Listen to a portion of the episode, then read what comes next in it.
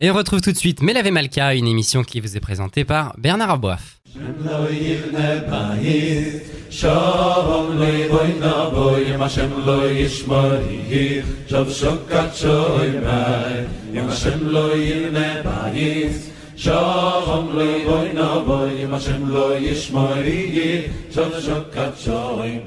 Bonsoir à tous, Bernard Aboif au micro. On se retrouve comme chaque samedi soir désormais pour Melave Malka, une grande émission de Torah et de pensée juive.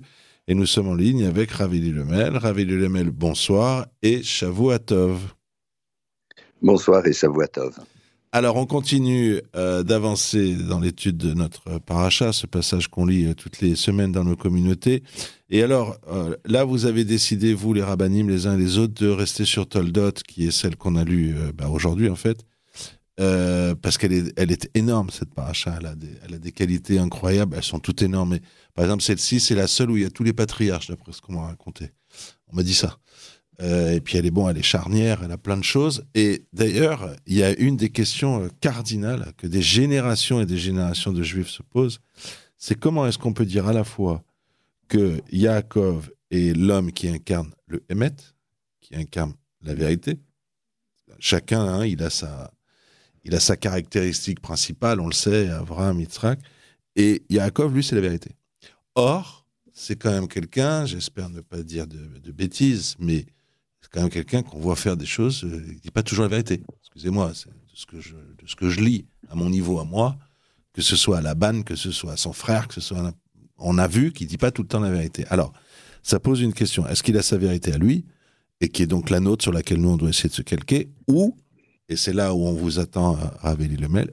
Excusez-moi encore une fois, est-ce que il faut comprendre qu'on n'est pas toujours forcé de dire la vérité ou qu'il faut comme dit l'expression française, toute vérité n'est pas bonne à dire. Bon, bref, qu'est-ce que, qu'est-ce que vous nous enseignez sur ça, Ravelli Lemay? Oui, en effet, c'est vrai que cette question, euh, c'est une question fondamentale parce que, comme vous l'avez très justement dit, Abraham se caractérise par le chesed, l'altérité, Yitzhak par la gvura, par le din, par la rigueur. Et puis, le verset nous dit clairement à propos de Yaakov, Titen, émet le Yaakov, donne la vérité à Yaakov.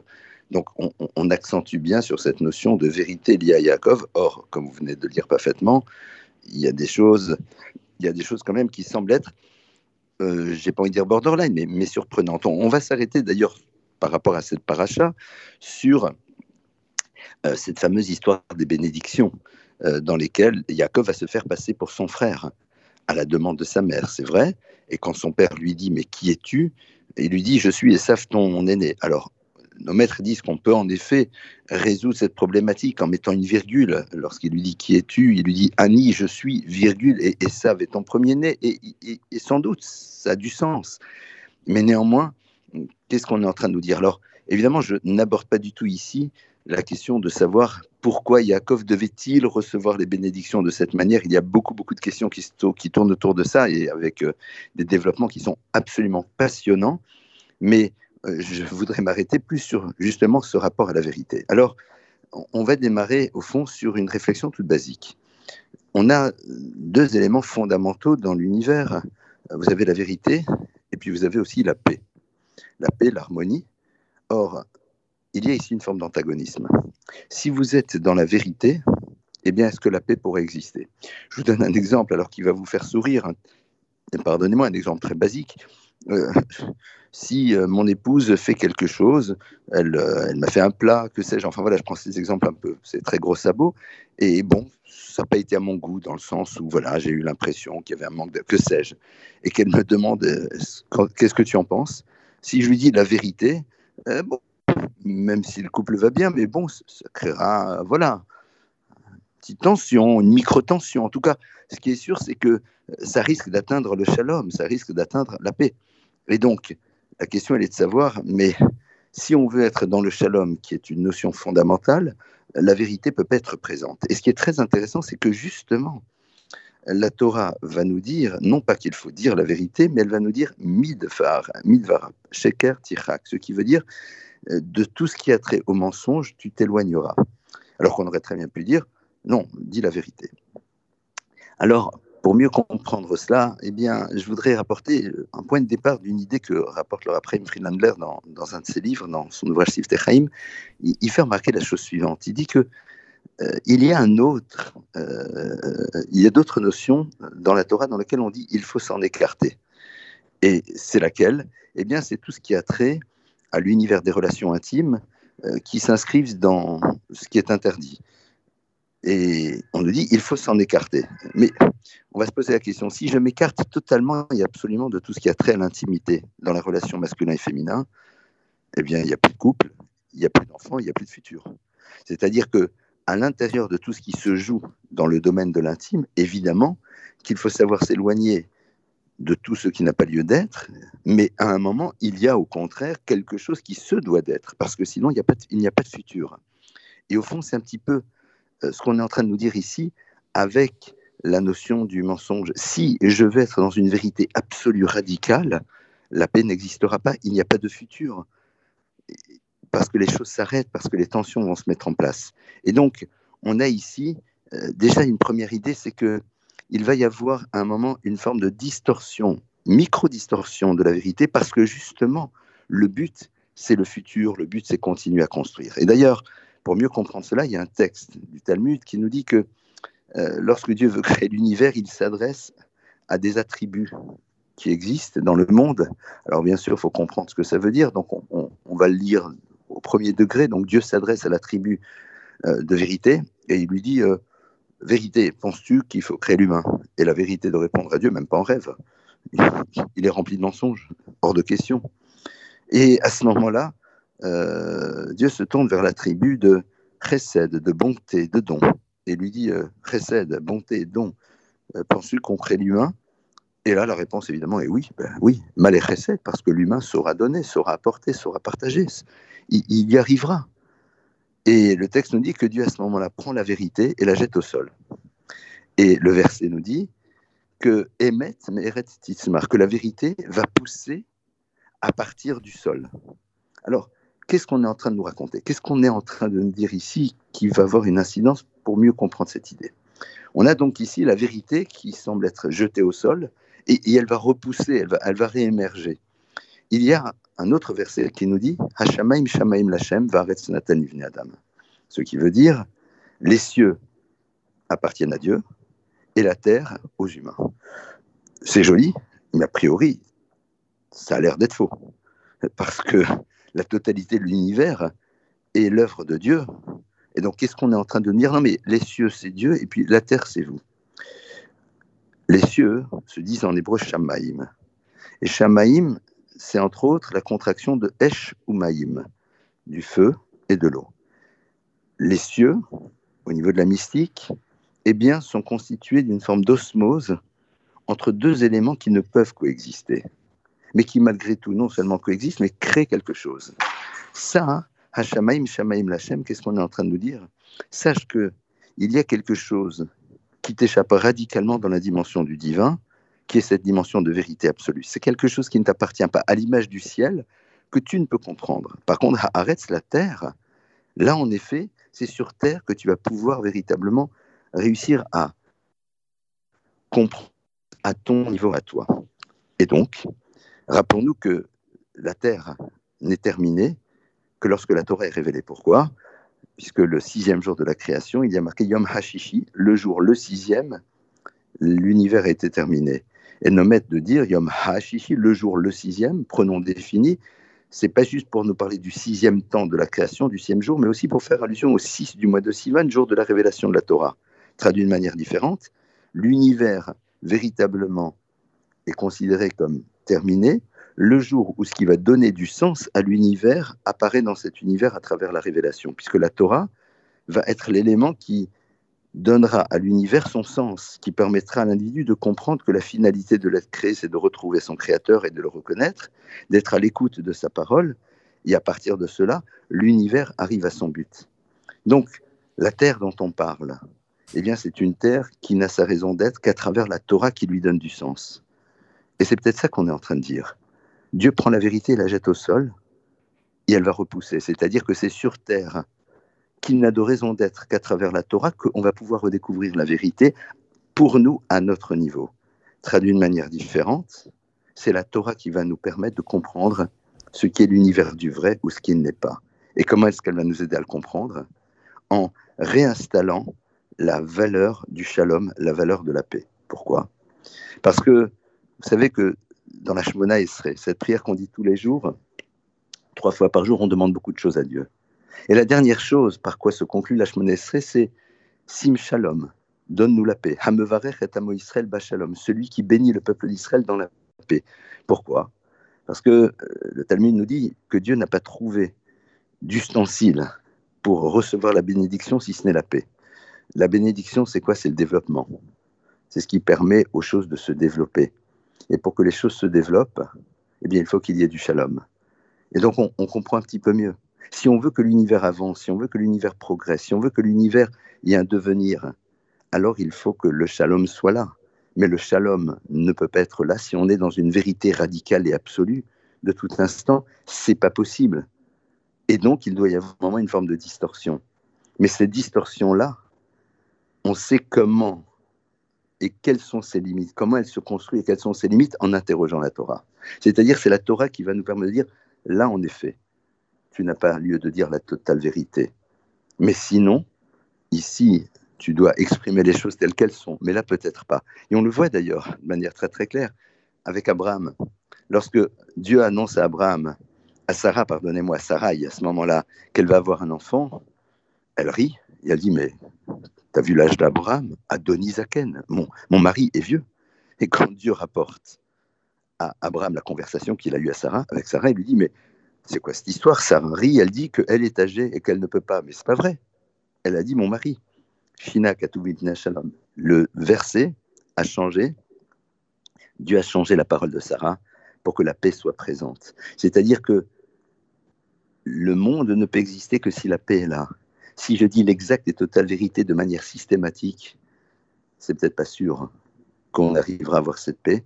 Et donc, ce qui est le lieu de la bénédiction qui correspond au développement du monde n'existera pas. Et comme on l'a vu, c'est à l'image de tout ce qui a trait dans le domaine de l'intime. Si on s'en écarte totalement, radicalement, absolument, il n'y a plus de futur de la même manière. Et à partir de là, on va même analyser le mot vérité en hébreu. Le mot vérité en hébreu se dit émet. Au-delà du fait que, comme tout le monde le sait, émet, c'est la première lettre de l'alphabet hébraïque, la lettre intermédiaire et la dernière lettre. Au-delà du fait que dans la graphie des lettres, chacune de ces trois lettres a deux pieds, c'est-à-dire a une structure forte qui tient par elle-même, avec le mot émet, vous faites un autre mot. Et c'est quoi cet autre mot? C'est le mot toem. Toem, avec un tav, tav aleph même, c'est hat ama. Hat ama, c'est adéquation. La vérité, c'est au fond s'interroger sur l'adéquation qu'il y a entre ce que je vais exprimer et la volonté du Créateur. Et je vais vous donner un exemple très simple. Imaginez un enseignant avec des parents d'élèves qui viennent le voir et qui lui demandent comment fonctionne l'enfant. Dans les deux cas, les enfants dysfonctionnent en classe, ils font des bêtises. Seulement, le prof sait que le premier groupe de parents, s'il leur dit que l'enfant fait des bêtises, l'enfant revient le lendemain matin avec un œil au beurre noir à l'école. Par contre, pour le second couple, il sait que s'il leur dit que l'enfant fait des bêtises, eh bien le couple va s'interroger, va se dire mais qu'est-ce que cet enfant veut nous faire passer comme message en dysfonctionnant? Traduit de manière différente, ils vont voir dans son dysfonctionnement un symptôme et vont chercher le syndrome. Dans le premier cas, dire la réalité des choses telles qu'elle est, c'est détruire. Dans le second cas, c'est construire. Et c'est là où en effet se trouve tout l'enjeu de la vérité. Si vous analysez, et ça serait l'objet bien sûr d'un autre développement, eh bien vous constaterez que tout ce que l'on croit être distorsion de la vérité minime avec Yaakov, en vérité, a sa raison d'être et les choses doivent justement se passer à travers cela. C'est comme ça que véritablement il doit construire l'histoire. Donc, à partir de là, on a quelque chose au fond de génial. On comprend l'importance fondamentale de la vérité. La vérité, on va la chercher à l'intérieur de ce que la Torah nous propose. Mais la Torah est là pour que le monde avance, et pour que le monde avance, il faut qu'il y ait le shalom. C'est dans la tension entre ces deux concepts que l'on va véritablement construire une parole qui pourra permettre au monde d'avancer et d'advenir. J'adore ce que vous venez de dire, avec Lemel. Vraiment. Vraiment. Parce que en disant la vérité, nous, finalement, qu'est-ce qu'on pense un peu? La émettre encore plus quand on le dit en hébreu. En fait, on pense quelque part à Dieu C'est la vérité. Voilà, le... Et pour nous, c'est quelque chose, bon, disons pour moi, je peux pas parler pour les autres, donc pour moi, c'est un truc qui est absolu, puisque c'est divin, donc c'est absolu. Et ce que vous nous expliquez là, c'est que oui, mais on parle pas de celle-là de vérité. C'est vraiment, incroyable ce que vous venez de nous dire. Vous avez dit non, mais nous, on parle de la vérité de l'homme. Et justement, on a tous vécu ça. Et plus on mûrit, et plus on le sait, plus on a eu d'enfants, et plus on le sait. Notre vérité à nous, hommes, elle n'est pas absolue. C'est ça que, que j'entends dans ce que vous nous dites, nous. Notre vérité à nous, elle est, la vérité, elle a, elle, elle est absolue dans le sens où c'est vrai ou c'est pas vrai. Mais non, elle a plein de facettes, elle c'est magnifique. Je vais me permettre, avant de, de, vous, de, nouveau vous céder la parole, de raconter une histoire euh, qui est une histoire tout à fait vraie. C'est le cas de le dire. Euh, je connais une personne qui a, qui a contracté euh, un cancer. Et toute sa famille, ses enfants, en fait, ont décidé de ne pas lui dire. Parce que c'est ça la vérité qu'il faut. Et ils sont, disons qu'ils n'ont pas de vérité, mais ils, sont certains d'être dans la vérité. Il faut pas lui, ça sert à rien. Elle a 88 ans. Ne lui dis pas. Et les médecins ont fait le contraire, parce qu'ils avaient une autre vérité. Ils ont dit, à partir de maintenant, il faut lui dire, parce que nous, on ne soigne pas les gens contre leur gré, et si elle ne sait pas ce qu'elle a, nous, on ne lui donne pas les médicaments. Et c'est une autre vérité. C'est que des êtres humains qui sont confrontés les uns aux autres avec, est-ce qu'on peut dire des vérités D'ailleurs, Ravi Lemel, c'est comme ça que je, je vous cède de nouveau la parole. On pourrait dire des vérités, il ne peut pas y avoir des vérités. C'est ou vrai ou c'est faux? Alors, c'est là où, en effet, se, trouve tout l'enjeu, et c'est pour cela que je, je me suis permis de dire que Hatama, il faut être en adéquation avec ce que la Torah nous dit. Et c'est là où, en effet, on a besoin du rapport au maître, on a besoin d'aller interroger ceux qui nous donnent la Torah et qui, eux, vont nous dire, en effet. Et c'est pour cela que ce genre de questions, d'ailleurs, il peut arriver que certaines personnes m'interrogent sur ça, et je suis tellement heureux d'avoir mes propres maîtres vers lesquels je peux tourner ces questions. C'est eux qui répondent. Parce que, parce que ça fait partie des, des, questions les plus fines, parce qu'il y a des enjeux. Alors bien sûr, il y, a, il y a certains concepts, certaines situations où on peut savoir, mais, mais certaines situations, on est sur des choses extrêmement fines, parce que ne pas dire tout pourrait détruire, mais dire tout pourrait détruire. Et comment est-ce qu'il faut évaluer les choses C'est là en effet que se situe l'enjeu. On s'appelle que Aaron, qui est pleuré par tout le peuple d'Israël quand il disparaît, euh, c'est celui qui aime la paix. Mais comment est-ce qu'il fait pour mettre la paix? Eh bien, il, va voir quelqu'un et lui dit Ah là là, ton ami avec lequel tu t'es disputé hier, hein, il le regrette beaucoup. Alors que pour l'instant, c'est complètement faux. Mais comme il dit la même chose aux deux, alors les deux sont persuadés que l'autre regrette et quand ils se, revoient, eh bien, ils tombent les bras dans, les bras l'un de l'autre. Alors voilà, c'est ça un petit peu. Mais c'est Aaron Cohen. Et je crois que s'il y a bien des domaines dans lesquels nous nous devons d'interroger nos chachamim, nos maîtres, pas nécessairement nos enseignants, nos maîtres, c'est-à-dire des personnes qui non seulement ont un savoir, mais une expérience et un recul, et qui ont toute l'humilité nécessaire pour être dans cette conscience de la dimension impliquante des réponses qu'ils vont donner, eh bien c'est là où il faut savoir se tourner vers eux euh, pour savoir à quel moment être vrai dans la définition que la Torah nous donne, telle que ça doit s'exprimer dans le monde dans lequel nous sommes nous. Vraiment, on a appris plein de choses. Vraiment. Vous, en plus, on, va vous demander de revenir la semaine prochaine. Vous nous faites la même chose avec Intègre. Intègre, on encore, on va encore en avoir pour une demi-heure, pour moins, pour comprendre. Raveli Lemel, je vous remercie. Et, euh, et j'avoue à Tov. Shavuatov.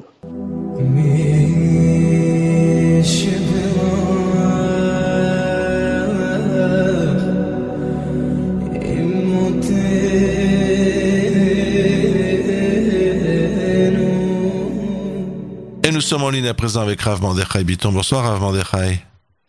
Shalom Aleichem, Shavuatov. Shavuatov. Allez, on, on, se fait le plaisir de continuer à réfléchir un peu sur uh, Toldot.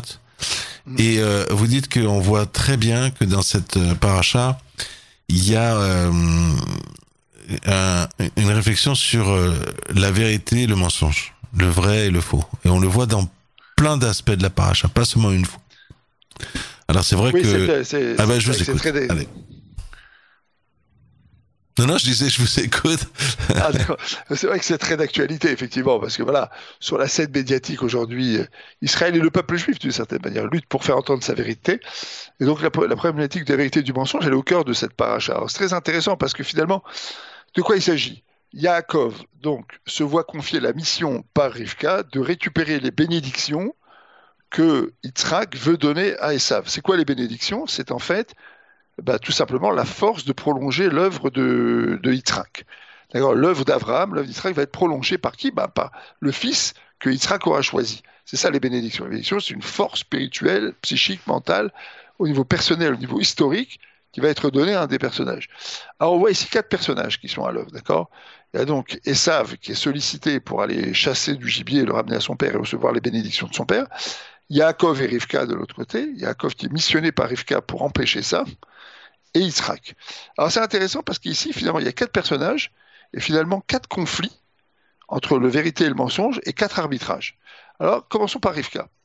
Rivka, elle voit Beroua HaKodesh dans son Esprit Saint que Yitzhak s'apprête à donner la primauté à Esav. C'est-à-dire qu'elle comprend que euh, Yitzhak va dire dans ce monde-ci, Yaakov n'a pas de part. Yaakov, c'est Israël, c'est le peuple juif, il reçoit la Torah, sa part, elle est spirituelle. Il n'a pas de part dans ce monde on va donner à, à, à Esav, à Esaü, la possibilité de régner dans ce monde.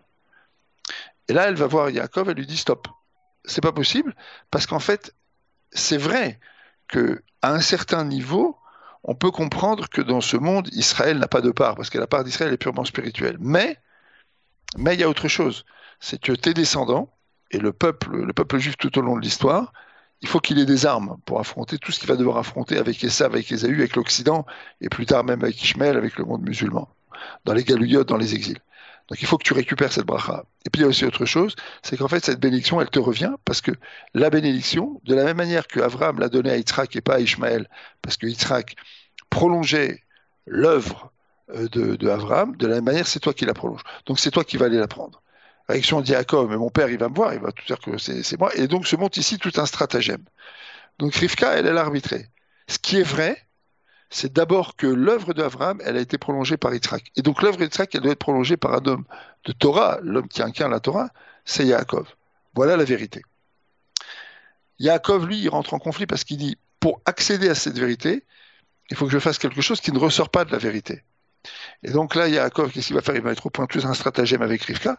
Il va devoir, devant son père, pour récupérer ce qui lui revient, utiliser un moyen qui n'est pas le sien. C'est ça qui est intéressant. C'est que Yaakov utilise un moyen contourné, c'est un contournement, un moyen qui n'est pas le sien, parce que lui, c'est un Ishémet. Et là, ici, il faut comprendre une chose, c'est que ce que Yaakov va faire, en vérité, c'est qu'il va utiliser effectivement un moyen qui est quand même le sien. Parce que finalement, ce ne sont pas toujours les méchants qui gagnent. Le tzaddik, le juste, peut aussi gagner. Et comme le dit David Ameller, avec quelqu'un qui est tordu, tu peux toi aussi utiliser des chemins tortueux. Et, donc Yaakov va utiliser ce, ce pasouk-là d'ailleurs est rappelé au sujet de cet épisode. Et donc Yaakov va utiliser un chemin tortueux pour aller récupérer ce qui est à lui. Et Sav, lui, quand il revient, il est exposé à sa propre sincérité, mais en même temps à ses mensonges. Parce qu'il dit, mais c'est pas possible, comment se fait-il que Yaakov a réussi à subtiliser les brachot? Et là, il demande à Yitzhak de lui donner une bracha. Alors, Yitzhak va lui donner une bracha qui est terrible. Tu vivras par ton épée. Tu pourras régner sur ton frère quand, quand ton frère va rejeter le joug de la Torah. Mais s'il y a le joug de la Torah, tu pourras pas régner sur lui, tu pourras rien faire pour lui. Qu'est-ce qui se passe en vérité? Dans sa sincérité, ici, sa il pleure, il pleure, il implore, il est sincère. Mais qu'est-ce qu'il rencontre? Ses mensonges. Parce que tu demandes une bracha, une bénédiction pour être la prolongation de Yitzhak, mais tu n'en veux pas de ça, parce que tu es un voleur, un violeur, un menteur et un assassin. Tu n'en veux pas, toi, de la Torah. Donc cet homme sincère, qui est finalement le seul homme, entre guillemets, sincère, qui apparaîtrait sincère dans un film, en vérité, c'est l'homme des mensonges. Et il rencontre ses propres mensonges. Et à la fin, on rencontre Yitzhak. Yitzhak, il va confirmer la bracha, il va dire Gam Et c'est à ce sujet d'ailleurs que le Midrash, dans Parashat Toldot, dit que l'homme a six membres trois qu'il contrôle et trois qu'il ne contrôle pas. Ceux qu'il contrôle, ce sont ses mains, ses pieds et sa bouche. Ses mains parce qu'il peut faire ce qu'il veut avec ses mains, ses pieds parce qu'il peut aller où il veut et sa bouche il peut dire ce qu'il veut. Mais par contre, ses yeux, ses oreilles et son nez, il ne contrôle pas. On voit des choses qu'on n'a pas envie de voir, on sent des choses qu'on n'a pas envie de sentir et on entend des choses qu'on n'aurait pas envie d'entendre. Quand quelqu'un devient sadique, il perd complètement le contrôle de son être. Il est complètement dans les mains d'Hachem. Et donc, ceux qui le contrôlaient, les mains, les pieds et la bouche, ils ne le contrôlent plus. Et donc, Yitzhak, par exemple, et là, le Midrash va donner l'exemple de Yitzhak, il va dire Yitzhak, il était tellement le véhicule de la vérité d'Hachem qu'il va exprimer face à Esav la vérité d'Hachem. Gambarouchier, il faut que les brachot tombent effectivement chez Yaakov. C'était pas ce que moi je voulais, mais en fait, Hachem m'a utilisé, moi qui suis un outil de vérité, pour faire triompher sa vérité. Et donc, on voit ici quelque chose de très intéressant. C'est que finalement, le menteur qui est Esav, dans cet épisode, il a rendez-vous avec ses mensonges. Alors que Yaakov, qui est un homme de vérité, il va devoir cheminer au milieu de l'incertitude pour arriver à son but final, qui est le triomphe de la vérité. Et ça, c'est un grand enseignement, parce que le peuple juif, tout au long des exils, et maintenant encore aujourd'hui, dans cet exil qu'on vit et qu'on espère se terminer bientôt, euh, le peuple juif, il est obligé de lutter pour faire expliquer la vérité de ses choix, la, vérité de sa pensée. Il est obligé de lutter. Et il se heurte en permanence à des mensonges, à des shakers, à, quelque chose qui tente de détruire cette, cette vérité. Et c'est très prégnant parce que le monde dans lequel on vit aujourd'hui, je dis particulièrement pour ceux qui sont en France, euh, on a suivi un petit peu hein, l'attitude, l'attitude des politiques. On voit bien que la vérité d'Israël, et je ne parle pas seulement, je parle pas de l'État d'Israël, c'est la vérité du peuple juif. Qu'est-ce qu'il dit le peuple juif en ce moment? Il dit, ben, on a affaire à des gens qui veulent nous exterminer. Mais le monde répond, oui, mais vous êtes vous aussi des exterminateurs. Enfin, certains, certains répondent ça. Comme si en quelque sorte on voulait ignorer qu'ici on ne fait que se défendre et qu'on ne vient pas provoquer des guerres. Eh bien, cette confrontation-là entre cette proclamation de la vérité, cette recherche de la vérité, et en face le mensonge et le cynisme pour euh, faire apparaître un mensonge comme étant une vérité, ce conflit-là, il surgit à l'aube de l'histoire du peuple juif quand Yaakov doit se battre pour récupérer ses brachot. C'est ce qui accompagne les juifs dans l'exil. Ce qui accompagne les juifs dans l'exil, c'est qu'il veut porter une parole qui est une parole de émet, une parole de vérité, mais qu'il sera toujours face à des gens qui utiliseront le sheker, le mensonge, comme une arme soi-disant de vérité. voilà, voilà, voilà un des faits marquants de l'exil du peuple juif la vérité finit par toujours triompher, par triompher parce que, le tribunal de l'histoire est finalement euh, très intransigeant avec les menteurs d'il y a 50 ans et d'il y a 60 ans, et simplement que le peuple juif doit intégrer dans son équation le temps. Parce que dans, l'exil, les réponses viennent avec le temps. Dans les exils que nous traversons, les réponses viennent après un certain temps que le peuple juif a passé à, à se relier à sa propre vérité, à vivre avec sa vérité, parce qu'il ne suffit pas de dire on a raison il faut aussi qu'on soit capable de montrer au monde à quel point on tient à nos propres vérités. Je parle ici de vérité spirituelle. Parce que le, monde, et notamment Essav et l'Occident, ne peuvent nous respecter que lorsque nous sommes dans notre vérité sur le plan euh, spirituel, et même Ishmaël d'ailleurs. Il y avait une, histoire, et je vais conclure avec ça. Euh, Salah al-Taomi a été emprisonné en Israël pendant plusieurs années, et une fois, il a, il a vu un gardien de prison, un juif, qui mangeait du pain pendant Pessah. Alors il a dit, mais t'as pas le droit, toi, de manger. Il a dit, moi, ça m'intéresse pas. Ce qui s'est passé il y a 4000 ans, ça me concerne pas. Il a dit, le jour où j'ai vu ce juif faire ça, j'ai compris qu'on pouvait les vaincre. C'est-à-dire que quand nos ennemis nous regardent et, ils voient bien, est-ce que oui ou non, on tient réellement à notre vérité? Est-ce qu'on est capable d'aller jusqu'au bout de notre vérité? Voilà l'enjeu, voilà le défi. Et, on le vit aujourd'hui encore dans l'actualité, mais en fait, il est présent donc dès l'aube de l'histoire dans cette parachat Toldot, dans cette confrontation, cette rencontre entre les quatre personnages ici et qui finalement est arbitré au profit de Yaakov. Voilà, Shavuatov. Eh bien, Shavuatov, on va essayer effectivement de se maintenir sur cette idée de émettre, cette idée de vérité. C'est vrai qu'on réfléchit des fois en termes de le bien, le mal, ce qui est juste, ce qui est pas juste, mais il y a aussi cette idée de vrai et de faux.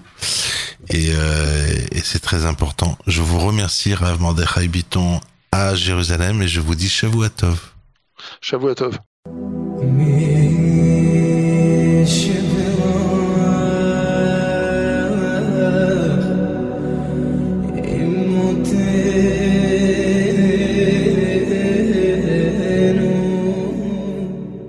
Et nous sommes en ligne à présent avec Ravgé. Bonsoir Ravgé et Shavuatov. Bonsoir et Shavuatov. Alors Ravgé, vous allez nous surprendre ce soir parce que par un fait extraordinaire, vous avez réussi à trouver qu'on parle de Rabbi Yehuda Anassi dans notre paracha. Alors qu'on comprenne bien, la paracha, tout le monde le sait, c'est ce chapitre qu'on lit chaque semaine dans nos communautés, qui est de la Torah. Et Rabbi Yuda Anassi, c'est celui qui a compilé la Mishnah. Donc c'est le Talmud. Donc moi qui suis un petit, euh, un élève, un petit élève, pour moi c'est pas le même livre. Mais c'est pas d'ailleurs très difficile à savoir que c'est pas le même livre. Alors comment vous avez fait pour euh, nous, nous trouver qu'on parle de Rabbi Yuda Anassi dans la Torah euh, et dans Toldat? Alors très bien. Il y a en fait un Rashi dans la paracha sur en fait le début de la paracha où Rivka est euh, dérangée par euh, Habanim Bekirba. On dit que les deux fœtus qui étaient dans son corps se littéralement s'entrechoquaient, se disputaient. Et donc elle a été euh, très perturbée et elle est allée demander, elle est allée consulter euh, et on lui a répondu qu'elle aurait Shne Goyim Bebitner. Alors deux peuples dans ton, ventre, évidemment, il s'agit des et de Yaakov. Et en fait, il y a une autre lecture qui dit non pas Shne Goyim, mais Shne Geim. Ge, c'est quelqu'un qui est orgueilleux, mais ça veut aussi dire quelqu'un qui est. Euh, c'est un notable, c'est une personne distinguée. Et c'est dans ce sens qu'il faut le comprendre. Il y a deux grands notables, de grandes personnalités dans ton ventre. Yaakov et Esav. Ah oui, ça, une grande personnalité, ça paraît euh, choquant. Alors Rachi explique qu'il y aura une histoire, un moment dans l'histoire où il y aura un homme qui s'appellera Rabbi. Aujourd'hui, on parle du Rabbi, on pense au Rabbi Dubavitch, mais dans la Mishnah, dans la Gemara, lorsqu'on parle de Rabbi, sans donner de plus de, détails, on sait que c'est l'auteur de la Mishnah. Donc son nom, c'est Rabbi Yehuda Hanassi. Rabbi Yehuda, le prince c'était le Gadolador, le grand maître de la génération, le prince de la génération, un homme qui a eu dans sa main, comme dit la Torah, la Mishnah, pardon, la Gemara, pardon, Torah et Gdoula, c'est-à-dire la, connaissance, l'érudition et en même temps la grandeur. Ça veut dire qu'il était riche, il, était, il avait énormément de cavotes, d'honneur, et même le chef romain, Antoninus Antonin, descendant des Saves, parce que Romain, était un ami proche de Rabbi. Ils étudiaient ensemble. Et cet homme, euh, le Romain, il est cité par la Gemara, et la Gemara, des fois, lui donne raison. Rabbi Yehuda Anassi lui donne raison sur certains domaines, comme par exemple le sujet de savoir quand est-ce que le mauvais penchant rentre dans l'homme. C'est Antoninus qui aura le, le dernier mot, c'est le moment où l'enfant, où le fœtus sort du corps de sa maman. Donc on voit de nombreuses fois dans le Talmud cette discussion entre Rabbi, donc je vous rappelle c'est le dernier des Tanaïm, on est en plus 200 de l'ère chrétienne, donc on est en train de finir euh, la Mishnah, la période Mishnah, et après il y aura la période talmudique, la Gemara avec les Amoraïm, de l'an 200 à l'an 500 de la chrétienne. Et donc pendant cette période, Rabbi Udanasi prend une initiative absolument on va dire, euh, très très risqué pour lui. Euh, il, prend il fait quelque chose qui a priori une interdiction, une transgression. Laquelle? C'est que la Torah orale est censée rester orale. Par définition, elle est orale, donc pas, ne doit pas être écrite. Mais Rabbi sent que les temps changent, que les Romains vont devenir extrêmement, euh, on va dire, agressifs. le peuple juif va se disperser, et il pense qu'il y a une urgence absolue à écrire la Torah orale. Et il va créer donc cette, euh, cet euh, ensemble qui s'appelle la Mishnah, qui réunit les enseignements de la Torah orale d'une façon très simple. Puis après, il y aura la Gemara qui va développer, qui est écrit dans la Mishnah, ça s'appelle le Talmud, le Talmud de Babylone, le Talmud d'Yerushalayim. Et donc, ces deux Talmuds qui vont commenter les Mishnayot écrits par Rabbi, parce qu'il a dit il n'y a pas le choix, sinon c'est l'oubli de la Torah. Rabbi Yehuda ha-Nassi. Donc ça, je faut remarquer que le mot Nassi, c'est les premières lettres, l'acrostiche de Nitot, Shel, Yaakov, Avino. Il est l'étincelle de l'âme, l'âme de Yaakov, s'est réincarné dans le corps de Rabbi Yehuda Anassi. Et donc, c'est pas, pas étonnant qu'on parle de lui dans la paracha en rappelant que c'est un des, des, descendants les plus prestigieux de Yaakov Avinu. De la même façon, chez les Esav, nos sages nous font remarquer qu'il est appelé Saïd Besiv. Donc, la traduction première, c'est de dire qu'il était un chasseur et qu'il, le produit de sa chasse, il les mettait dans la bouche de son père. Il les proposait à son père qu'il les mangeait. Mais il y a une autre lecture qui n'est pas l'explication simple du texte. Saïd Besiv, il y a une capture à faire au niveau de la Torah orale. Les descendants de Esav vont être des maîtres de la Torah orale, à qui on pense ni plus ni moins que Rabbi Meir, que tout le monde connaît. Il y a Rabbi Akiva, et il y a Shmaya ve Avtalion, et Avtalion, bref, des sommités qui ont été les grands maîtres de la génération, qui sont des descendants des Saves. Et là, je viens de citer Antoninus, Antonin, qui est resté romain, qui ne s'est pas converti, et qui était un intime de Rabbi. Un intime, une chavruta, un quelqu'un, ils échangeaient, ils étudiaient ensemble, quelque chose d'extraordinaire. Onkelos, le traducteur en araméen de la Torah écrite, est un, membre de la famille impériale romaine. Tout ça pour vous expliquer que quelque part, chez Sav, on doit capturer, c'est-à-dire prendre chez nous quelques âmes, quelques personnalités, et les, euh, elles vont se devenir juives, et elles vont être des enseignants, des grands donc, transmetteurs de Torah. Rabbi Yehuda Anassi, il a eu un privilège, privilège tout à fait spécial. Il revenait tous les vendredis faire le kidouche à son épouse. Il a dit à ses enfants avant de mourir, préparez-moi chaque vendredi soir ma place, mon plat, préparer ma place, je reviendrai. Après sa mort, il revient faire le kidouche pour, pour son épouse et sa famille tous les vendredis soirs. Et une fois, une voisine, une voisine a, pu euh, voir, entendre la voix de Rabbi. Et donc, euh, cette voisine, ayant vu la présence de Rabbi, Rabbi a cessé euh, de venir au Kiddush le vendredi soir parce qu'il ne voulait pas que ce soit connu à l'extérieur. Pour différentes raisons, je rentre dans les détails.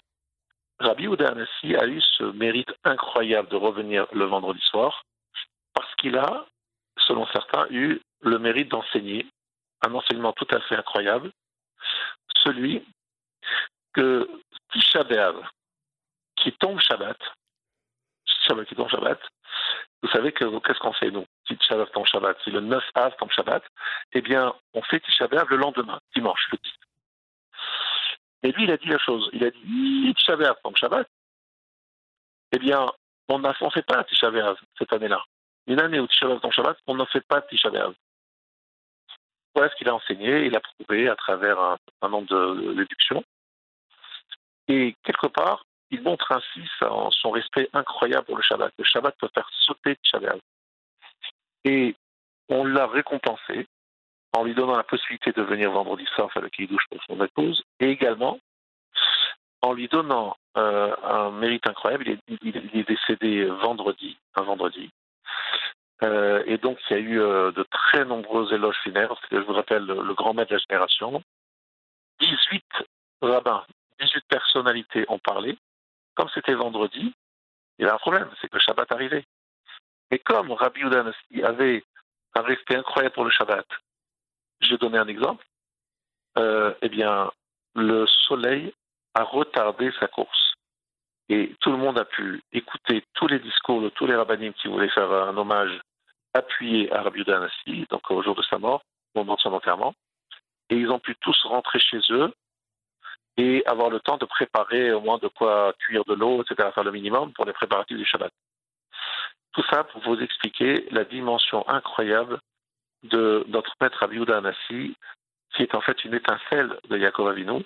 Et comme je vous le savez, Yaakov Avinu on dit de lui que celui, euh, il a un héritage sans limite. Il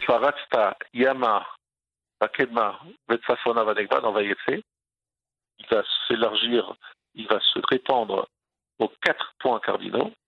Et on nous dit que celui qui euh, honore le Shabbat, eh bien justement aussi, il aura une nachala, un héritage sans limite, comme Yaakov Avinu avait un héritage sans limite. Alors, il faudrait expliquer ce que ça veut dire exactement.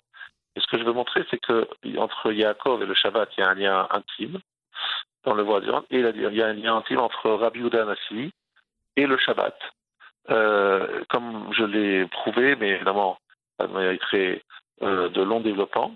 Mais pourquoi je le dis ça aujourd'hui? C'est pour vous rappeler quelque chose. Chez Esav, il y a quelque chose, il y a des descendants qui resteront dans notre histoire, des personnalités qui comptent dans la transmission, dans la tradition juive et dans la transmission de la Torah, et qui vont être des maîtres incontestés, incontestables du judaïsme. Donc quelque part, Esav, si Yitzhak l'aime, ça je dis qu'il l'aime, c'est parce qu'il capte, il sent qu'il y a chez Esav quelque chose à, récupérer, à prendre chez nous. Et il ne se trompe pas. Il y a chez Esav des choses qu'il va falloir récupérer, mais malheureusement, lui, Esav, va mal tourner, comme vous le savez, et il ne va pas recevoir les brachot. Mais lorsque Yitzhak veut le bénir, et qu'il veut bénir des éléments qu'il ressent très profondément chez Esav et qui vont s'avérer exacts euh, des années et des années plus tard.